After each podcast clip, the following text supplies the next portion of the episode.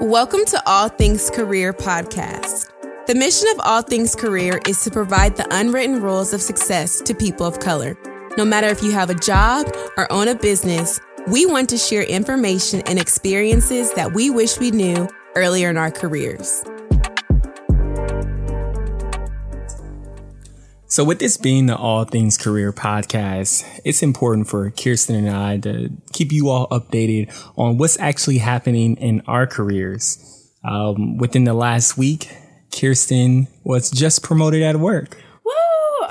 You guys, I'm just so excited and just so honored and humbled to be sharing this with you all and just getting this new opportunity at work. And so for today's show, we're going to talk about um, my process of how I, you know, prepared for the interview because I knew that it was going to be tough um, to land this promotion and to land this new job and kind of the things that I walk through um, to prepare because I feel, I've shared this with Darius, is like if I would have done one less thing, I don't think I would have gotten the job. And so with our podcast being centered around giving the unwritten rules, because no, again, this wasn't like in a playbook. These are things that people just told me, like mentors told me, and I took tidbits from each person and then I did the play and I was successful. So I just, we both thought that it would be beneficial to kind of share this on today's show. Um, but before we get started, I just wanted to give a disclaimer and kind of set the scene and give context that this show by no means is me bragging about my career journey. It's not anything for self gain, but rather, again, for me to share my journey in hopes that it helps somebody else as, you know, if they're thinking about, um, applying for promotion or if they're looking to change careers. So I just wanted to say that first and foremost because I'm truly humbled and I know that this was God's work and God had his hand in this. And I'm sharing this so that I can be um, a blessing to someone else. All right. So let's set the scene a little bit. How long have you been with this company? So in June, so a month from today, it'll be three years in totality. Okay. And how about your previous position? Not not the one that you just been promoted to, but the position before that. How long were you in that role? Yeah, so that's a tricky question because before officially accepting um, my old role, I did a short term assignment basically doing the job. So I did the short term assignment for three months before I officially accepted the role and moved over. So if you count that, it would be a year and seven months that I was in the role, but a year and four months officially in the role. I have so many different questions that I want to ask you. Um, but before we get too far along the conversation, I want you to explain what a short term assignment is and how anyone, no matter what organization you're in, how they can take advantage of short term assignments. That's a really good, great question. Um, short term assignments look very differently for each company, but basically, a short term assignment is um, you sort of being on loan to a different area of the business for a short period of time. So um, you're bosses would kind of decide on how long that would be. I've seen some short term assignments be a year. I've seen others be a month. It really just depends on what the two bosses agree on. But during that time, you're able to kind of try out or test drive um, a different area of the business by working on a meaningful project and they can kind of test drive you out as well. And um, that was something that I had not heard of before I came to this company, but I thought it was so useful because it was, it really confirms if you're in the right place. Like if you're interested in a certain area, but like you don't want to move roles and completely figure it out, doing a short term assignment or even doing a project, um, would be a great way for you to kind of test it before you drive it, if you will. And let's not get it confused. You still had to complete your day to day task in your current role while also fulfilling the short term assignment. So Absolutely. you were doing more work. Yes. So you are doing two jobs, if you will. Um, so like my short term assignment was like on, you know, let's say I finish my day job at three, maybe from three to five every day, I would be working on the, the short term assignment or STA um, acronym, or I would maybe work on the weekends or whatever to get it done. Um, So yes, let me be clear. You are still doing your current job, um, while you are doing your STA, but some like some people work it out where you're not. So it again, it really does vary from company to company. But for me, it was an STA um, long term because it wasn't like bound to a specific project. Um, but I was working between my current job and the short term assignment.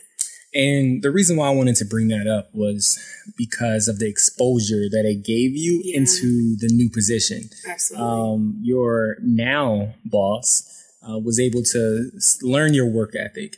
She was uh, she was able to understand what value that you can bring to the team and the projects that she was planning on putting you on. Um, so let's fast forward here. Um, the the your current role um, came came up less than what 30 days ago the opportunity came up less than 30 days ago? That's yeah. that's that's something to think about. Yeah.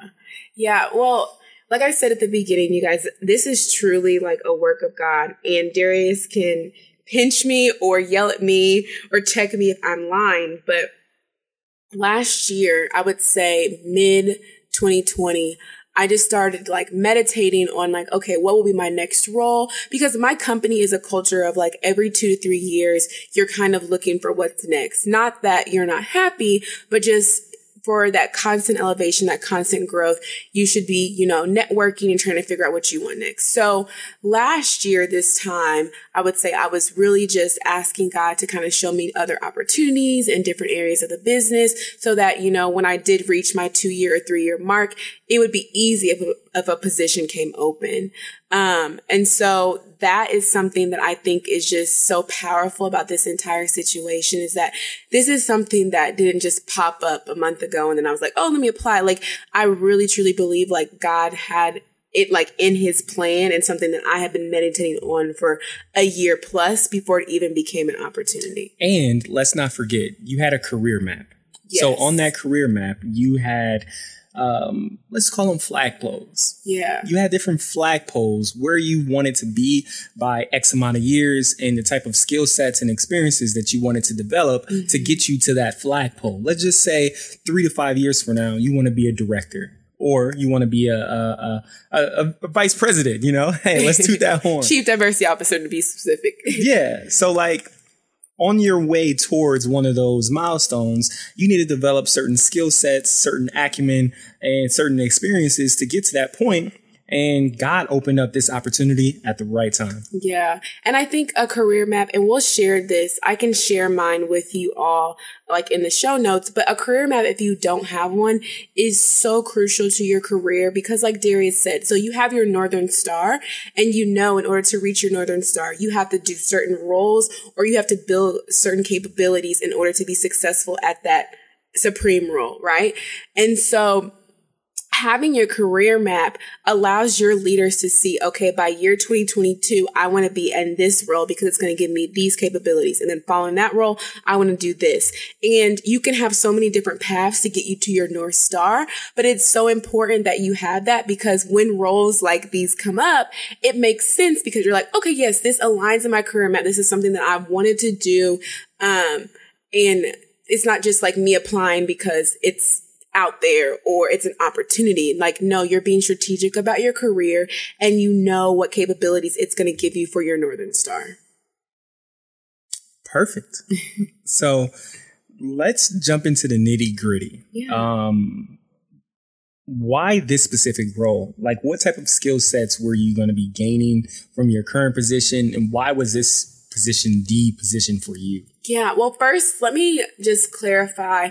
Um, this was a two level, you guys, two level promotion within the same team. So I give that framework and that background because while it is a promotion, I'm not really moving teams. So like think of it as um, it's a lateral movement.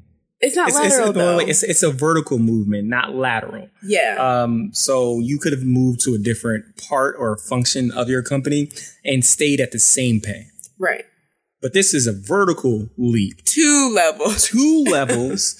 um, not only in your pay, um, but just in experience, it, it, it qualifies your your your equity at the company. Absolutely, and it's like you know, it's one of those roles that are few and far in between. It's it's the equivalent of a management role, if I could put it in layman terms.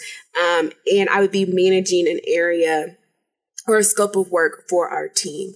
And to your question, Darius, the reason why I wanted this role is because, you know, my long-term goal is to be a chief diversity officer. And as I think about that, a chief diversity officer has to be able to work with different areas of the business and has to be a valued HR partner. And while, you know, my previous roles, I have been seen as a valued recruiting partner, I really wanted to be strategic with actually getting business exposure. And so in this role, you know, without going into too much detail, you know, I'll be tracking metrics and data analytics for all the different areas of the business at my company. And I'll have direct exposure to senior executives and senior leaders um, on a quarterly and bi-quarterly or biannual, excuse me, basis. So it's a very strategic play and just really, you know, monumental for my career and what my long-term goals are. And I will be stretched and challenged too. So I think the best advice I've received in this entire process, or one of the best advices was if a role does not scare you a little bit or you feel like you're not going to grow or you're not going to be challenged, then it's not the role for you. And so I think oftentimes, especially women, we get so caught up in, you know, being able to do every single thing on the job description. But like my mentor told me, she was like, you know, it's okay if you don't feel like you can do everything today, but when you walk away from this job, you're going to be able to do everything. And that's what growth and development is all about. Yeah. I I was going to go off on a tangent, but I want this time to be about you. Knowing that this was going to be a role that you would have to stretch and grow into, how did you prepare for that? Yeah, well, first, let me just clarify that I, in my eyes, I believe I was qualified for the role. And clearly I was if I got the job. But I think since I shared with you all that it would be a two level promotion, there was a lot around, you know, my tenure and my age with the company. Um, you know, me being under the age of 30, people felt as if maybe I wasn't ready for this close to management role. So that was kind of a barrier that I had to address. Also, my tenure at the company, you know, I've only been there for um, three years. It's going on three years now. And there would be people who'd be applying that had 20 plus years or 12 years or over 10 years. So how could I brand myself as someone who's qualified, someone who has the experience and has the ability to do the job and not only do the job, but do the job well. And so that was you know, I, I think it's important when you're preparing for an interview that you know what you're up against and that you know, you know, what you're facing and what maybe the interviewers may be thinking about so that you can tackle them. Um, and so I shared at the beginning that if I would have done one less thing, I would not have gotten the job. So let me just high level um, list kind of what I did. And then Darius, you can ask questions because I feel like I'm in it. So I don't really know if it's too general or if I need to go more in depth. But the very first thing that I did is that I asked my manager, who also was a hiring manager. So again, this is kind of complex because I'm on the same team, but I asked my manager if she would be supportive for me applying for this role. So that was the first and foremost step. And so if you're applying for, you know, another job, you need to, you need to network with the hiring manager, right? So that was the first step. After I um, received her clearance, I then thought about who this person would be working with.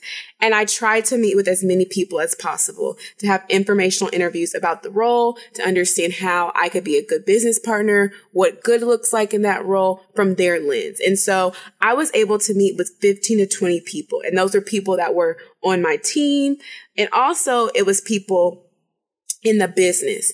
And this was super strategic, you guys, because I did, like I said, like Darius shared, it was a 30 day time period. So I did this, um, very early on in the process. And the reason why that's so important is because I didn't know who the interviewers were going to be. So I was able to talk to them before they were told that they were going to be interviewers. And that, I don't know if that played a role because I just don't know if it played a role or not. I haven't asked them, but I was able to talk to, I was lucky enough to be able to talk to all four of the interviewers about my interest and about my intent and why I wanted the job before they knew they were, they were interviewers. And that's so important because it wasn't a conflict, right? There's nothing wrong about that. I didn't know that they were going to be interviewers, but I was strategic about talking to them before like before the interview process because in the event if they were I already had told them before they interviewed me about my intent. And they didn't know that they were going to be interviewing no, you as they well. They didn't know So either. let's let's put that out there. Um, I think it's important for you to just understand networking is important, Mm-hmm. especially when you're prospecting a new role. Um, I love the fact that you were communicating with um, external and internal partners within the organization, just because you don't know how well that person before you was doing in that position. Yeah. What if they were falling short? What is one thing that this person was not doing that I can add value to uh, when I hopefully take on this position?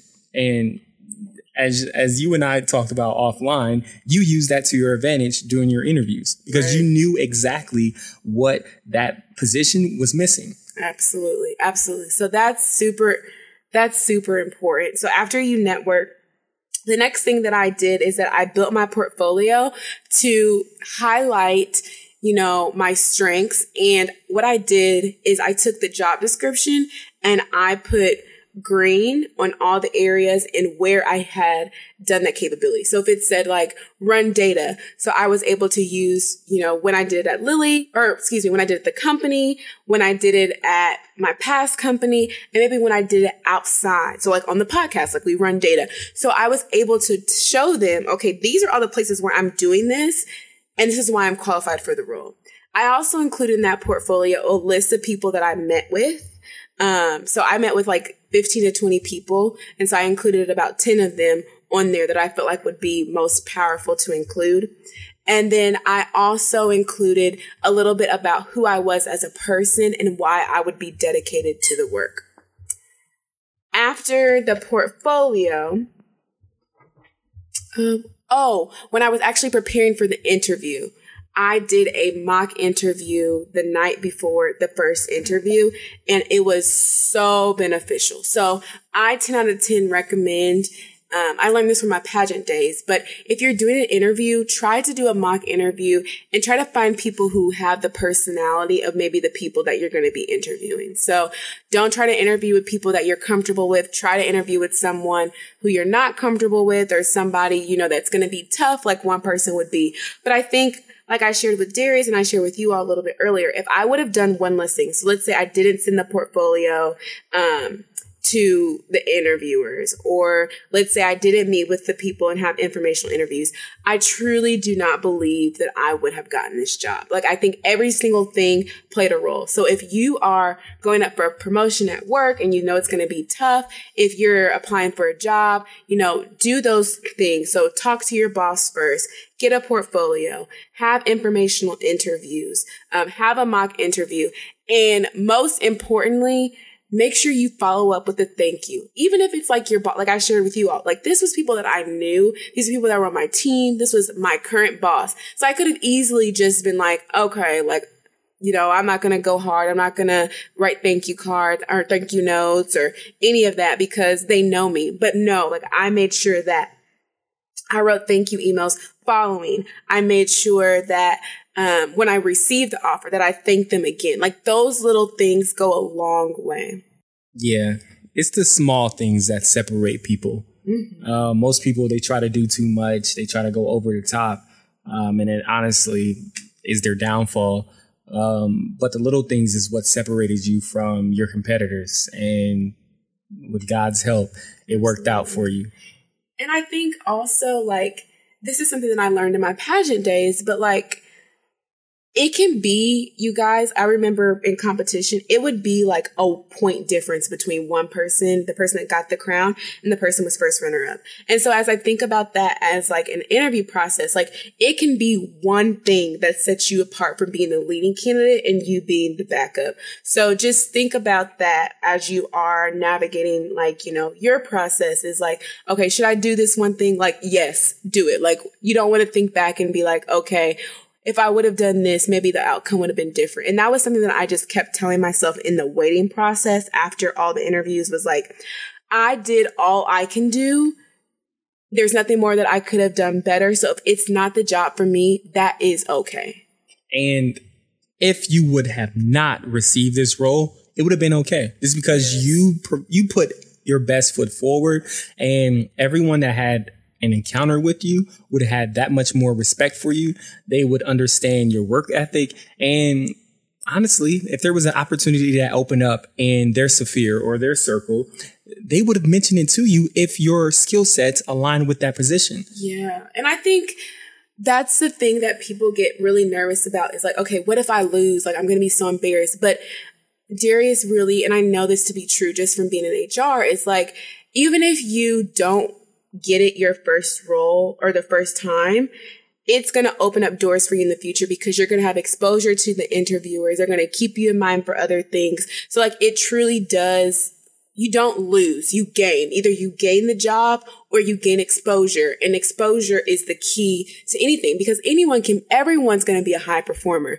But it's if people know your work and they recognize your work and recognize you, that's when opportunities present themselves to you in the workplace. So, and I think also disclaimer, Darius and I were talking about this because I like y'all, I was going through it for 30 days. I feel like I was online again, but we both said like, so regardless of the outcome, we were still going to record this podcast and this episode because there were so many key learnings. So I'm happy that I'm sharing it from, you know, being successful, but I think I even would have podcasts about it and shared with you all if I didn't get it because there's just so many learnings from going through this interview process.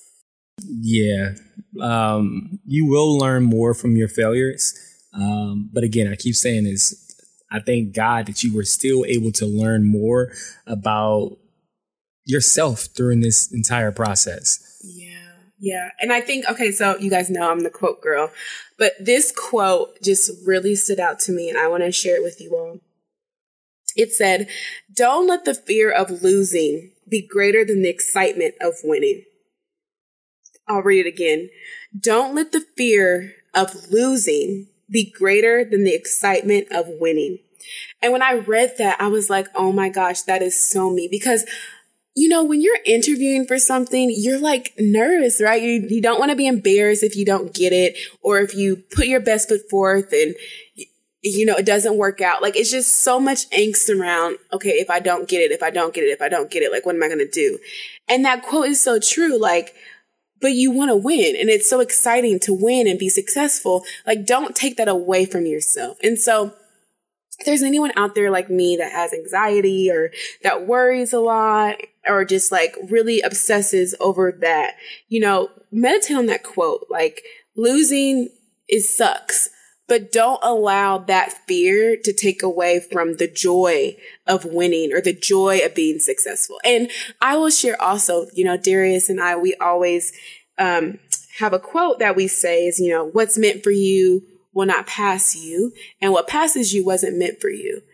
Um, and you know, I feel like that quote has a real ne- like not a negative connotation, but it's like it's basically saying like if it doesn't work out for you, like it's okay because it wasn't meant for you. So it's like it's like a quote that you use when something doesn't work out for you.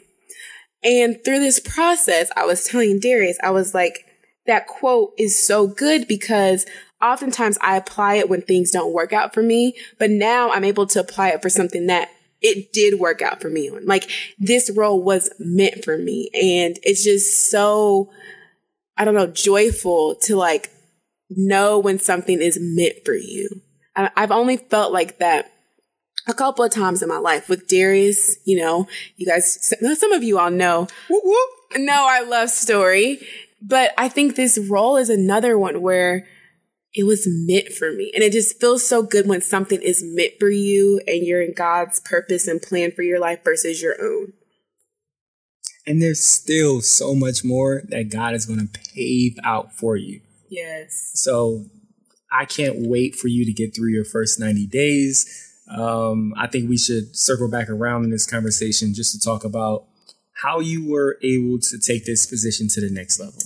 Yes, yes. I will definitely share that with you all because I think oftentimes we focus a lot on the interview process, but those first 90 days, like, and granted, my process will be a little bit different because I'm still in the same team, but that first 90 days is like where, you know, the real work comes in. So I will be sure to, you know, follow back up and we'll come back on Darius and I um, to talk about it some more. But I just wanted to share that with you all. I'm so excited, so honored, and just so humbled. You know, Darius and I in 2021, we shared that this is going to be our year where we really focus on our relationship with God. Like, you know, we've always kind of had like a lukewarm relationship. Like, obviously we believe in God, but what if we dedicate every day doing a devotion, praying and witnessing his presence in our life and just being more vocal with our faith, with our friends and our family. Um, and Mike Todd has a quote that he says, you know, if this is your best year spiritually, it will be your best year yet. And I am a living testament that it's only May, getting married in June. So, um, or only in the first half of the year. And it truly is, it's true. You know, if you give your life to God, and I did not come on here to preach, but I just saw it's on my heart right now. Like if you give your life to God, he will give you the desires of your heart. And it's things that the unthinkable, right? Like me thinking that this would happen I, I wouldn't have believed you. Like, just like 2020, we wouldn't have believed 2020 would happen. Um, and that's the power of God. So, you've been listening to All Things Career. Be sure to subscribe to learn more ways to increase your value. Don't let what you learned today go to waste. Leave a review. Let us know how you plan on using today's content to improve your career. Until next time.